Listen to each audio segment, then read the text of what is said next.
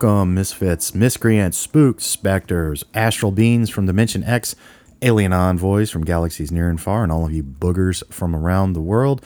You are listening to the Late Night Fright here on WKMF, Cozy Corner Public Radio. I am Dan, and with me, as always, is my very slashery co host, Faith. Say hi, Faith. Hi, Faith. Faith, what day is it?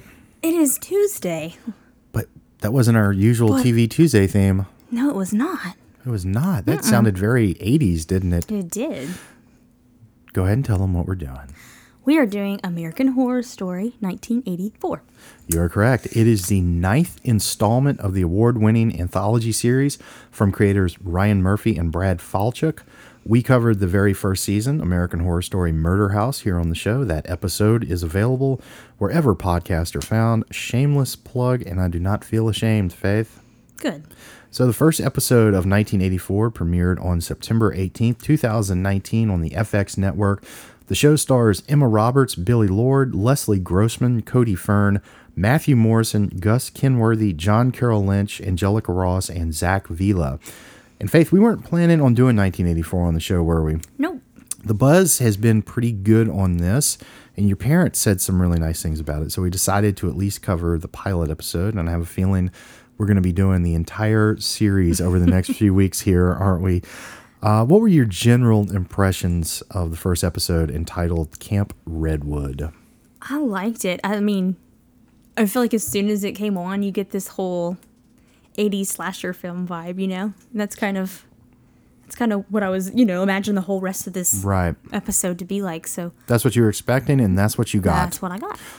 That's what I was expecting, and that's what I got. and we've talked at length here on the show about the slasher genre. We're both huge fans of this subgenre, and historically, it is usually acknowledged that the films Black Christmas and the Texas Chainsaw Massacre, both from 1974, are the precursors to the golden age of the slasher picture that starts with 1978's Halloween, directed by John Carpenter, and ends with Wes Craven's 1984 film A Nightmare on Elm Street. The marketing materials for the show have positioned it as a slasher show in the classic vein, and it does not disappoint, especially the intro here. So, Faith, I would like to know your thoughts on the first 90 seconds or so of this fine piece of entertainment. Um, I watched this multiple times and absolutely loved the first 90 seconds. Like, wow. I mean, they waste no time with the first kill, huh? it's all here. May I read to you what I have here in our in our in our script for the show? May I read that because I think it really will really illuminate what we're dealing with here. Um, and spoilers ahead for anyone who has not seen it, but I don't think this would really spoil anything. It should just whet your appetite for this. So, brief synopsis. Here we go. We open in 1970 at Camp Redwood. Three teenage counselors, two girls and a guy, are about to have a threesome. A threesome, Faith. A threesome. One of the girls, the more apprehensive of the two, keeps hearing jingling and jangling. Ooh. As she takes her top off. Ooh. The killer strikes and gets two kills with one knife. I admire the efficiency, and it very much reminded me of Mr. Jason Voorhees in Friday the 13th, Part 6, Jason Lives, with an exclamation mark. You do it a lot better than I do, Jason. Jason lives. Jason Lives, like a musical. That's right. Uh, we have covered that on the show. Hmm, we Faith, have. And where- that is available wherever podcasts can be is. found. Sure is. So, uh, here in this open in 90 seconds, we have the classic slasher movie tropes of the intermingling of sex and death, and we have the neat bit here with the unseen killer. He slash she, although we do learn that it is indeed a he, uh, takes trophies from the victims. That's right, the killer collects body parts. So, what's the vibe you were catching from this? Oh, you instantly, like I said, you get that instant 80s slasher vibe. It's creepy. I mean, the camera angles, I think the way it looks, it just pulls you right in. It looks just, it reminds me a lot of Friday the 13th instantly. Yes. Well, yeah, that's what they're going for for sure. I like the graininess of it. Uh, I feel like you're watching an old VHS cassette tape that you rented from the local video store and you're at a sleepover eating pizza and watching this with friends, drinking Dr. Pepper, staying up too late. You know, the things we all used to do before the rise of the machines Right. when we used to get together for all the technology, you know, made us stay home and communicate with people. But also like the freeze frame on the kill of the apprehensive girl, the one that takes her top off. uh, very much like the intro to the original Friday the 13th movie with the great freeze frame going into the credits. We also get the point of view camera like we did in that movie. So these Ryan Murphy and Brad Falchuk know their slasher genre. You can tell. So we get into the opening sequence, and there's a very 80s synth heavy tune playing over images of aerobics instructors' summer camp. We see some ears, some body parts, some knives, some sharp, pointy objects.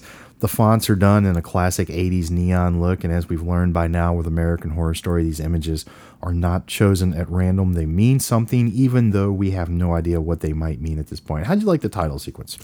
You know, I've read people did not like this when Ryan Murphy teased it, but I loved it.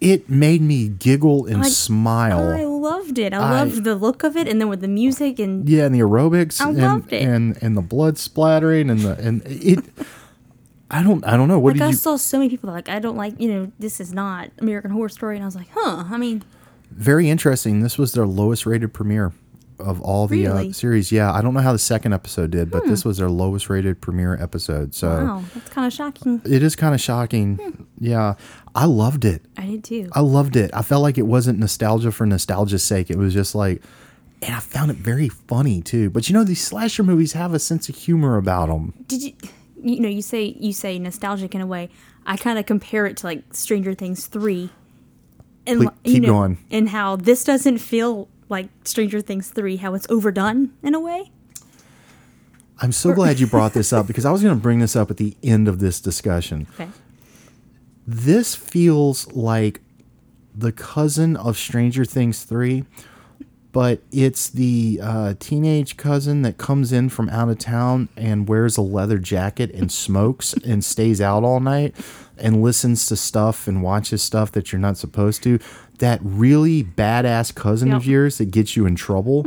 That's what this feels like. yes You know, Stranger Things is is the one that goes goes to bed at night and says his prayers, and you know, and stays on the straight and narrow and brushes his teeth three times a day. This is the uh, this is the show that goes out and, like I said, stays out all night and drinks whiskey and smokes Marlboro Reds, and wears leather biker jackets. There you go. And listens to heavy metal. When I was watching, I was going, "That's the perfect analogy for these There two you go. shows."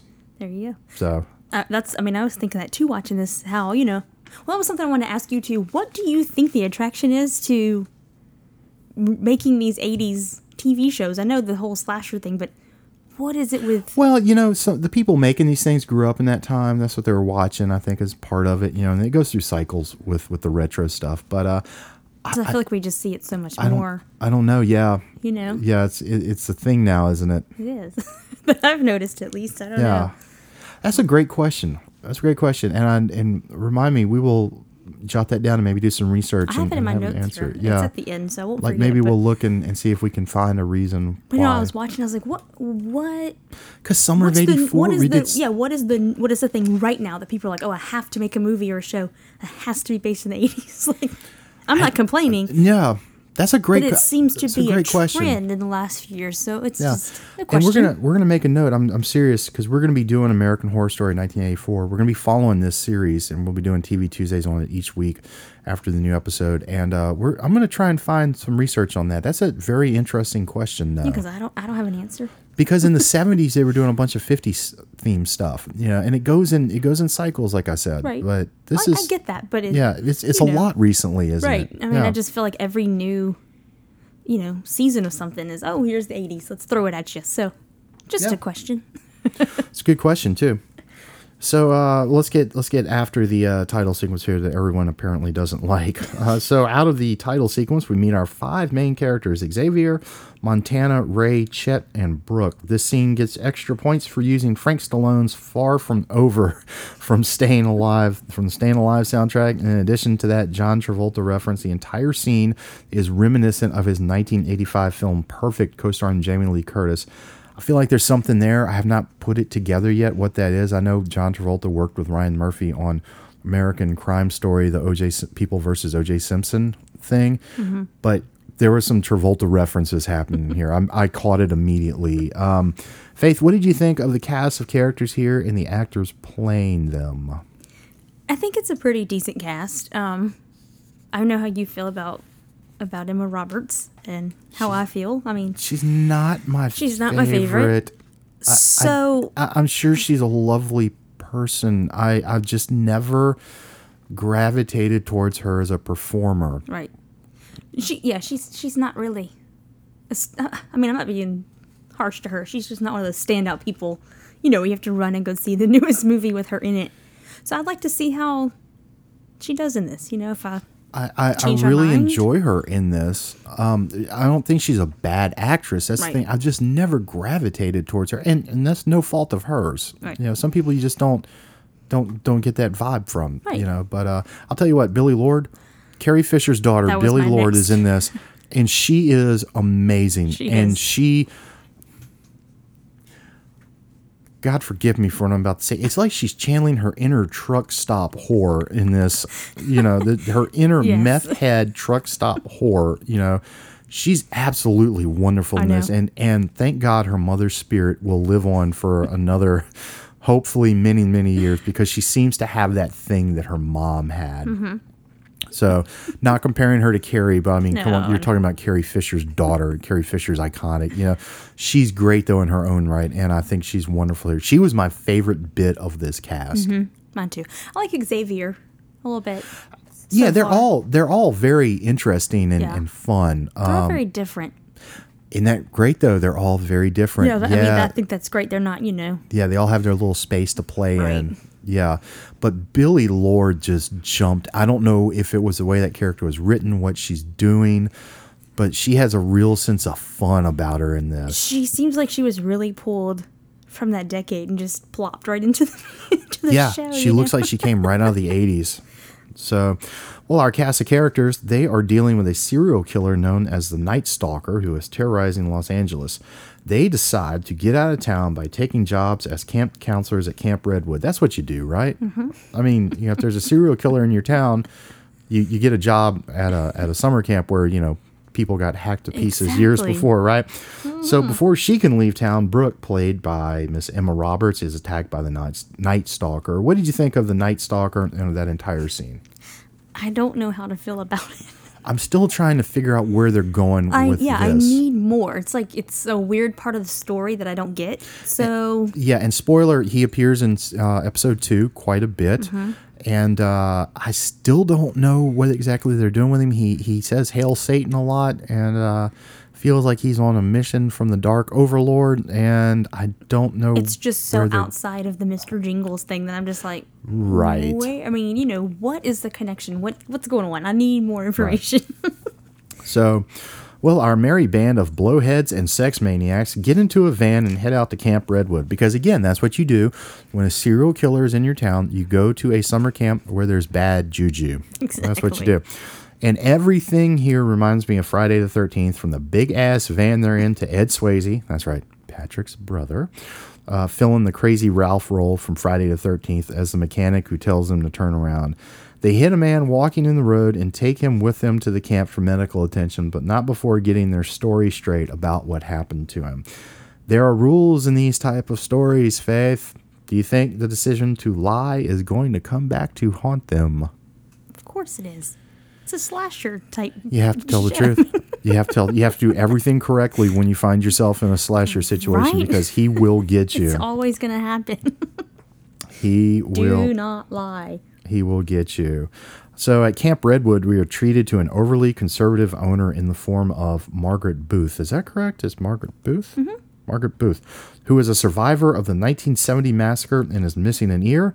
We meet activities director Jane Fonda, aerobics video star, and big dick playa Trevor Kirchner. And we also get the story of Mr. Jingles, aka Benjamin Richter, and the story of the night he went on a killing rampage in 1970. I also want to add that uh, big dick playa Trevor Kirchner might be my favorite character in this show right now, outside of uh, Billie Lourd. And they're pairing these two up together, which I think is really good. So, well, Faith, what did you think of the story of Mr. Jingles, our serial slasher here? And also, we meet him later in the episode when he escapes the mental institution he has been in. What do you think of him as a slasher antagonist? And are you looking forward to more of him moving forward? Now, we're doing the second episode as well here, so feel free to add things from the second episode because there's something that you and I both want to address from that second episode. So, what do you think of Mr. Jingles here? I like him. I like his story. I think it's pretty cool that he was a war veteran. I think it's a neat take on, um, you know, a slasher. it's a little different. Um, so I think it's cool that I feel like that's why he likes killing in the first place. It's not just a random, We made him that way because he's part of our yeah. right? You know, so Yeah. you know random story of I want revenge on you know these people or something. Um, so I think it's a cool story, and I think he's a cool slasher. But I wish he would or would have remained a mystery for like ten more minutes. Three episodes. If you kept You him, know. if you didn't see him for three episodes, I love the actor John Carroll Lynch playing him. Uh, he's one of my favorite character actors. He's been in Fargo by the Coen Brothers, a lot of great stuff. He's a good choice for this. He's got the the, the build and the, and the Mm-hmm. exactly. look for this. Um, I love the name, Mr. Jingles. I love that you hear his keys, bef- you know, I, before he I like kills. that he's much older too. In Yeah. a sense, you know, he's not some younger guy who's just out, like Right. for revenge or something. I like the whole collecting trophies, you know, all that. My biggest gripe with this character happens in episode 2 Mm-hmm. Spoiler alert.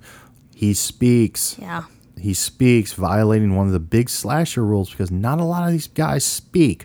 Freddy's the the the outlier to that, but when he spoke, I went, "Uh oh, no, no." I mean, immediately, and I texted you. I was watching it before you did. I said, "He talks in this episode like I don't know how I feel about it." and I you- hadn't even seen it, and I was like, oh, I already don't like it.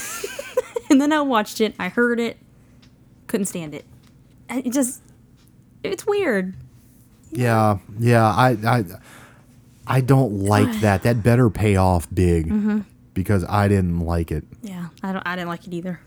I, I didn't like it at all. But other than that, what do you think about uh, American Horror Story 1984? I am really liking it so far. I haven't watched it in so long, probably since, man, probably second or third season, because it hasn't really pulled me in with any stories. So I haven't watched since the first season, So, and doing this, doing this, this show that you and I do together, and doing the slasher stuff that we've done, and, and this popped up at a great time. So this is so I'm gonna be watching it. And I heard great things about it from you f- through your through your parents. Mm-hmm. yeah, I watched it and I suggested, you know, I was like, maybe we should do, you know, and it seems that everybody likes it so far. So So we're going to be doing this. Uh, this will be weekly. This will be weekly, and this will be done in conjunction. We have two TV Tuesdays for the next few weeks because we're going to be doing American Horror Story every week. We're also going to be following Creepshow on mm-hmm. Shudder, which is currently streaming six episodes. Just started six episodes, and they're going to go all the way through Halloween. We're going to be following Creepshow, so that episode will be available wherever podcasts are found. They will be separate episodes, mm-hmm. so so that way you know you don't have to sit through the American Horror Story talk to get to Creep Right. Show and vice versa. And you know, but uh, I'm I'm looking forward to this. We haven't done this on the show. Followed something and Right. commented as it's as it's happening. We're going to do our best to not spoil it for you out there. honestly, though, I think most people that are listening have probably seen it because it's, it's you know, these are so good. Both of these shows are so good. So I feel like they probably have already seen preaching it to the choir. to it. Right, right. So uh, I want to make some mentions here. Soundtrack cuts that I enjoyed from these episodes. Frank Stallone, "Far From Over." That song rules. Frank Hmm. Stallone rules. His brother Sylvester rules. Bananarama, Cruel Summer also made an appearance in Summer of '84. That's a movie that we did here on the show. and That was my really, favorite song in it. both really enjoyed Summer of 84, and that episode is available wherever podcasts are found. Rockwell and Michael Jackson, Somebody's Watching Me, really fits the time. Def Leppard, Photograph, another great, that's a great song. Uh, Hall & Oates, Private Eyes, and the song Jeopardy by the Greg Kihn Band made a big appearance in episode two. So, and horror homages that I found Friday the 13th, Halloween, and I Know What You Did Last Summer. Any that I, that I missed? I, the van part kind of uh, Very Friday the Thirteenth. Texas Chainsaw Texas Massacre. Chainsaw. Yeah, yeah. That's what I was getting from it. Right. Do you have any predictions moving forward? Because we do have a supernatural element at play in this with a camp counselor that died in 1970 who's still Mm-hmm. creeping around. So I was wondering how they were going to bring in the Wes Craven supernatural influence to this, a la Freddy Krueger. Now, I don't know where they're going with any of this. Me neither. The only thing that it's not even a prediction, just the only really idea. I think Margaret might be involved a little more than she's telling us Margaret, the victim, because I get such a creepy vibe from her. Right. She has a great line in episode two. Uh, the only thing you need to fool people is God and trauma. So there's something going on Mm-hmm. There's with her. there's something. Yeah. So I would like to just see what that is. and why the Night Stalker is stalking Emma Roberts so Yeah. voraciously. Yeah. I mean, at the I mean, he's following her. I mean, I just I don't know where it's going to be honest right now. I need more. a lot of threads. Yeah. A lot of threads. So, but we're going to be following this, as we said, and uh, we'll be back with episode three of American Horror Story, 1984, next week. I like it, Faith. I, I, I'm just too. curious to see where it's going. Yeah, there's so many like points, you know, to Yeah. go to. And and we're still just- early. Yeah, Still so early. I'm looking forward But that first episode is really well done. That first 90 seconds Yeah. is slasher Hall of Fame for me. I think it's really great stuff. So, I agree. well, as we said, from now on, there will be two TV Tuesday episodes, this and Creepshow, for at least the next six weeks. And uh, we hope you enjoy all of those. And as we say here on the Late Night Fright, we know you have a lot of options when it comes to what you listen to. Thank you for spending a little time with us here on our little show. It is October. We are counting down to Halloween. We're going to have some great stuff coming up for Halloween here on the Late Night Fright. And Faith, we're also going to have some merchandise soon, aren't We are. We are. so stay tuned to all of that. You know where to find us. We're available wherever podcasts can be found. Well, Faith, that's all I have. That's all I've got to. I think it's time to sign off, don't you? I think it is. I am Dan, And I am Faith. and we want you to keep, Keep your, your monster, monster on on a leash. leash. We will see you on the other side. Oh.